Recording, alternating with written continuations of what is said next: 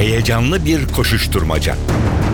En önce en doğruyu yakalama hırsı ve sonunda başarının tarif edilmez mutluluğu. Manşetlerin perde arkası, habercilerin bilinmeyen öyküleri muhabirden de. Muhabirden şimdi başlıyor.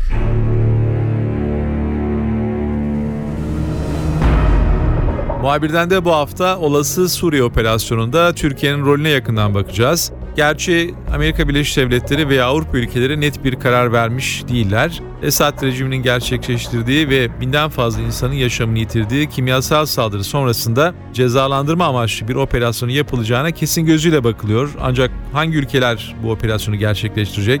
Operasyon ne zaman yapılacak belli değil. Operasyon kelimesi kullanılmaya başlanınca gündeme gelir gelmez Türkiye'deki bazı noktalar da önem kazandı. Türkiye'nin pozisyonu zaten çok önemli. Türkiye operasyonda nasıl bir görev alacak? Lojistik destek mi verecek yoksa muharip bir güç mü olarak yer alacak belli değil. Ancak İncirlik Üssü şu an önemli noktalardan birisi ve çok sayıda gazeteci basın mensubu İncirlik Üssü'nde görev yapmaya başladı. NTV muhabiri Can Ertun'a da İncirlik'te can notlarını bizimle paylaşacak. Muhabirden başlıyor, ben Kemal Yurteri.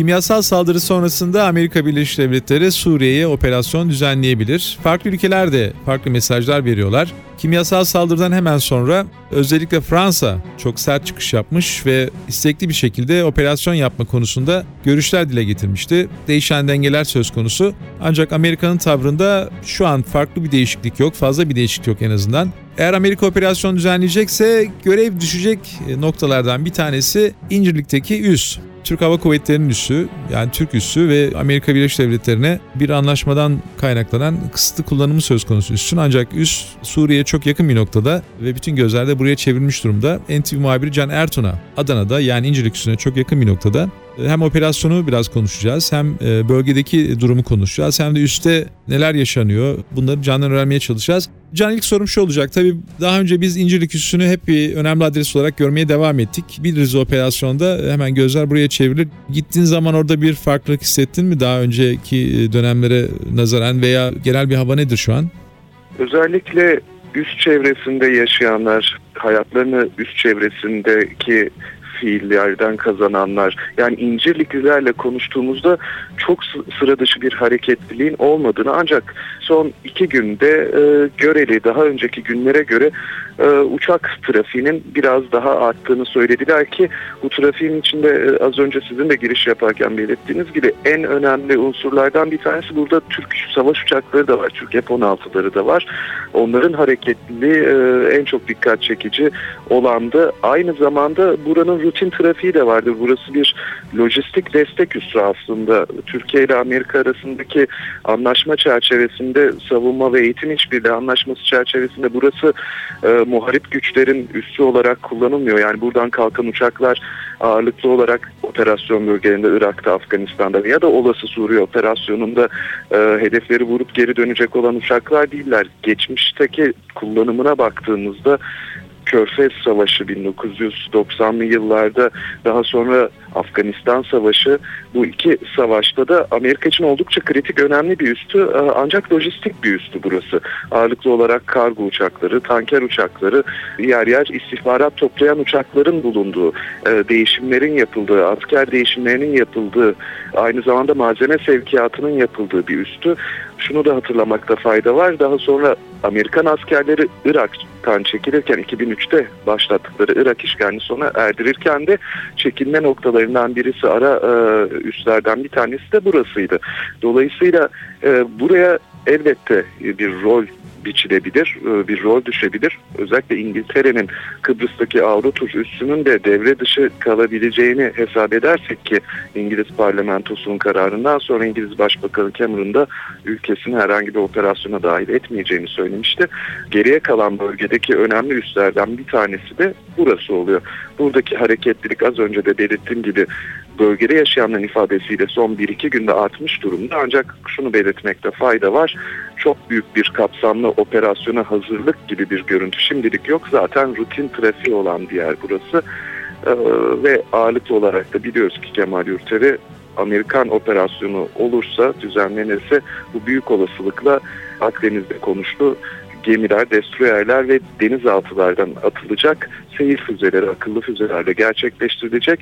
Aynı zamanda 6. filo Akdeniz'deki e, bünyesinde uçak gemisi de var. Çok sayıda F-18 ve e, F-18 Hornet ve Super Hornet uçakları var. Keza Basra Körfezi'nde de 5. filonun olduğunu biliyoruz. Yani Amerika'nın aslında e, vurucu gücünü temsil eden birçok uçak, uçak gemilerinin güvertelerinde, hangarlarında hala hazırda bekletiliyor onlara iş düşerse ki e, uzmanlar zaten onlara iş düşmeyeceğini çok kısıtlı bir operasyon olacağını seyir füzeleriyle stratejik ve kritik addedilen hedeflerin vurulabileceğini söylüyorlar. Can tabi İncirlik üssünün kullanılması demek e, oranında bir hedef haline geldiği anlamına da geliyor. Bu askeri olarak doğal bir durum. E, o üs her zaman sonuç itibariyle e, bir hedef olabilir veya Amerika'nın farklı bölgelerinin operasyonlarında insanların misilleme için verecekleri bir adres olabilir. Adanalılar e, nasıl bakıyorlar meseleye? Dediğim gibi yani çok böyle sıcak bir savaş ortamı söz konusu değil. Çok kolektif büyük bir operasyon da söz konusu değil. Bir de Adanalılar tabii anladığım kadarıyla da alışkınlar. Çünkü herhalde bu dördüncü veya beşinci kez üst önemli bir adres haline geliyor. Ee, insanlarda bir tedirginlik var mı veya başka bir endişe söz konusu mu? bu son söylediğiniz e, anlamda bir tedirginlik yok. E, biraz da yine belirttiğiniz gibi bu tür hareketlilere, hareketliliklere alışık olmasından da kaynaklanıyor ki bu tehdit olası İncirlik üssü ve e, İncirlik çevresindeki yerler hedef olabilir tehdidi ilk kez de gelmiyor. Daha önce e, İran'dan da benzer açıklamalar gelmişti. Eğer İran'ın nükleer çalışmaları dolayısıyla herhangi bir saldırı düzenlenirse bu ülkeye e, İranlılar da saldırıya aracılık eden ülkelerdeki Amerikan üslerini vuracaklarını açıklamışlardı. Irak saldırı, Irak düzenlenen saldırı söz konusu olduğunda da acaba burası hedef olur mu? Irak skuplarının e, uzun menzilli, orta menzilli füzelerinin tabii ki menzili dahilinde e, bunlar daha önce de konuşulmuştu. Bu yönde bir kaygı çok fazla yok açıkçası. Böyle bir beklenti yok. E, Suriye Devlet Başkanı Beşar Esad'ın öncelikli olarak burayı hedef alacağı yönünde bir beklenti yok. Ancak şunu belirtmekte fayda var. Evet bir endişe var Adana'da, Güney illerinde. Aslında bu endişe uzun süredir devam ediyor. İki seneyi aşkın süredir devam eden Suriye'deki iç savaş nedeniyle öncelikle bölge ekonomisi derin yara almış durumda.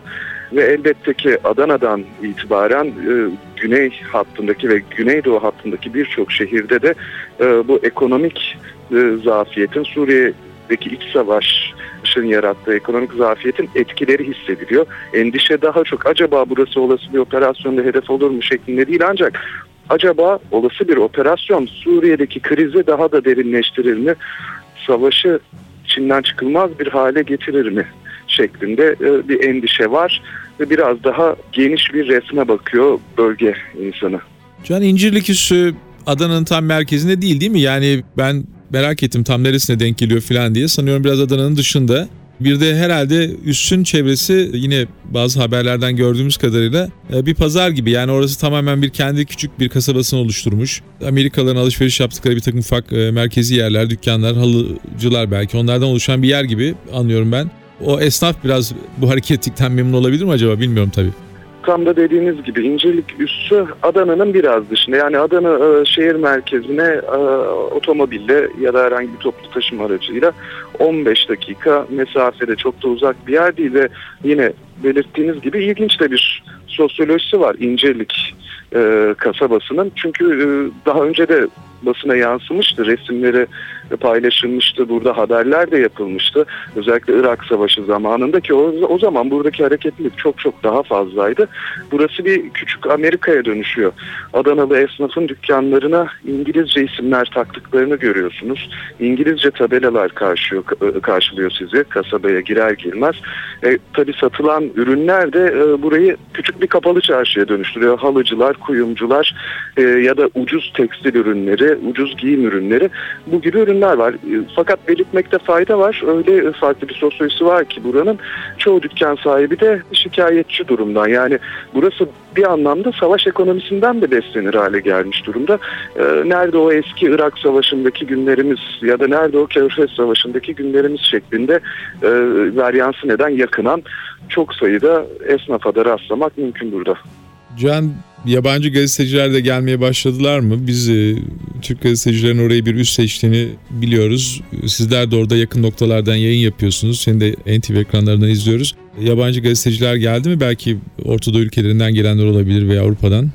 Uluslararası haber ajanslarının burada olduğunu belirtelim. Yani Associated Press ve Reuters gibi diğer dünya çevresindeki çeşitli haber kuruluşlarına düzenli e, yayın yapan, düzenli görüntü geçen, bilgi, bilgi geçen, haber paylaşan kurumlar İncirlik'te yerlerini aldılar. Biraz da tabii yabancı basının buradaki mevcudiyeti Suriye'de çalışmanın zor, e, imkansıza yakın derecede zor olması hatta oldukça tehlikeli olması nedeniyle ağırlıklı olarak Şam'da zaten yabancı gazetecilerin özellikle batılı ülkelerden e, gelen gazetecilerin çalışması çok zor. Ya izin alamıyorlar ya akredite edilmiyorlar. Akredite edilseler bile beraberlerinde çok ciddi bir istihbaratçı mevcudiyetiyle çalışmak zorundalar e, ve oldukça zorluyor bu onları. Şam dışında çalıştığınız noktalar da her geçen gün tehlikeli olan noktalar yani muhaliflerin elindeki noktalar e, sıcak çatışmanın içinde kalan hayatını kaybeden yaralanan çok sayıda gazeteci de oldu ve büyük resme hakim olmak da zaten e, muhalif gruplarla dolaşırken oldukça güç. Dolayısıyla zaten birçok haber kuruluşu Suriye'nin içinden haber yapamıyor ve önümüzdeki günlerde de bunu yapamayacak ya da oradaki yerel kaynaklarıyla, yerel kontaklarıyla yapacak gibi gözüküyor. Elbette bazı istisnalar var ama genel eğilim bu yönde. Dolayısıyla çevre ülkeler, örneğin Lübnan'da çok sayıda gazeteci, yayın kuruluşu var. Örneğin Ürdün'de meslektaşlarımız var ve elbette bu çerçevede Türkiye'de gündeme geliyor. Lübnan ve Ürdün'ün yanı sıra Türkiye'de yabancı gazeteciler için önemli bir çekim üssü konumunda.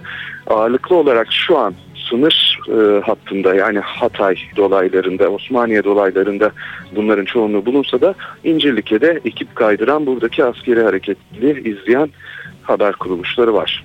Can operasyon konusunda Adana'daki insanlarla konuşma fırsatı oldu mu? Yani onlar Suriye'deki bu karışıklıktan dolayı bildiğim kadarıyla o hat İskenderun Hatay'a kadar hakikaten çok sıkıntı içerisinde olan bir esnaf var. Bazı kamplardan gelen Suriyelilerin de nüfusu arttırdığını biliyoruz. Adana'da tabi durum nedir bilmiyorum. Gaziantep'te böyle e, olduğu söyleniyor. Yani bayağı e, Suriyeli olduğu söyleniyor. Adana'dakiler Suriye'deki karışıklığın yarattığı krizin dışında ki onları biraz önce anlattın sen. Ama böyle bir operasyon endişesi vesaire benzer bir konularda bir takım şeyler söylüyorlar mı? Veya endişeleri var mı? Dediğim gibi yani belli soru işaretleri taşıyorlar. Çünkü onlar da yakından izleyenlerin sayısı son yaşanan süreci operasyon olacak mı olmayacak mı bu süreci yakından izleyenin sayısı hiç de az değil. E biz gazeteci olduğumuz için elbette bize de soruyorlar e, ne olacak bundan sonra nasıl bir tavır sergileyecek Amerika Birleşik Devletleri ve Amerika Birleşik Devletleri, e, Devletleri önderliğindeki o müttefik yapının diğer üyeleri Türkiye ne yapacak diye bize de soruyorlar. Bu yönde ciddi soru işaretleri var. E, elbette herkesin kafasındaki soru Türkiye'nin rolü. Türkiye'nin rolü e, elbette ki tabii vatandaşı olduğunuz ülkenin e, genel e, siyasi, diplomatik ve askeri e, tavrını e, öğrenme ve bu e, tavır çerçevesinde bir takım konulara hakim olmanın yanı sıra az önce de belirttiğimiz gibi Suriye'de olan her olayın buradaki günlük yaşantıya etkisi var ki Adana belki direkt etkilenmedi. Ee, Hatay'da yaşananlar belki burada yaşanmadı. Belki Ceylanpınar'da yaşananlar, Urfa'da yaşananlar burada yaşanmadı. Can kayıpları direkt bu bölgeyi sarsmadı. Canlı bombalar burada havaya ıı, uçmadı ya da buradaki evlere mermi isabet etmedi. Ancak Adana e, neredeyse ihracatının büyük bir bölümünü Suriye, Suriye üzerinden diğer Arap ülkelerine yapan bir bölgeydi. Bir diğer kapı olan Irak zaten çok karışmış durumda. Irak'ta tır hareketliliği çok olumsuz etkilenmiş durumda zaten yıllardır. Bir de Suriye bunun üstüne eklenince buradaki ekonomik durum çok olumsuz etkileniyor. Ekonomik durum olumsuz etkilenince huzur kaçıyor.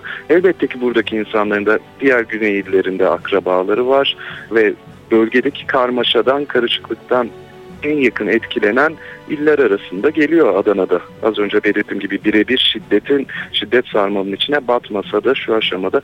Dolayısıyla elbette buradaki herkes de bundan sonra ne olacak bunu çok merak ediyor. NTV muhabiri Can Ertun'a olası Suriye operasyonunda görev alması beklenen belki muharip olarak değil ama en azından lojistik olarak görev alması beklenen İncirlik üssüne yakın bir noktadaydı. Adana'daydı. Notlarını bizimle paylaştı. Can çok teşekkürler. Kolay gelsin.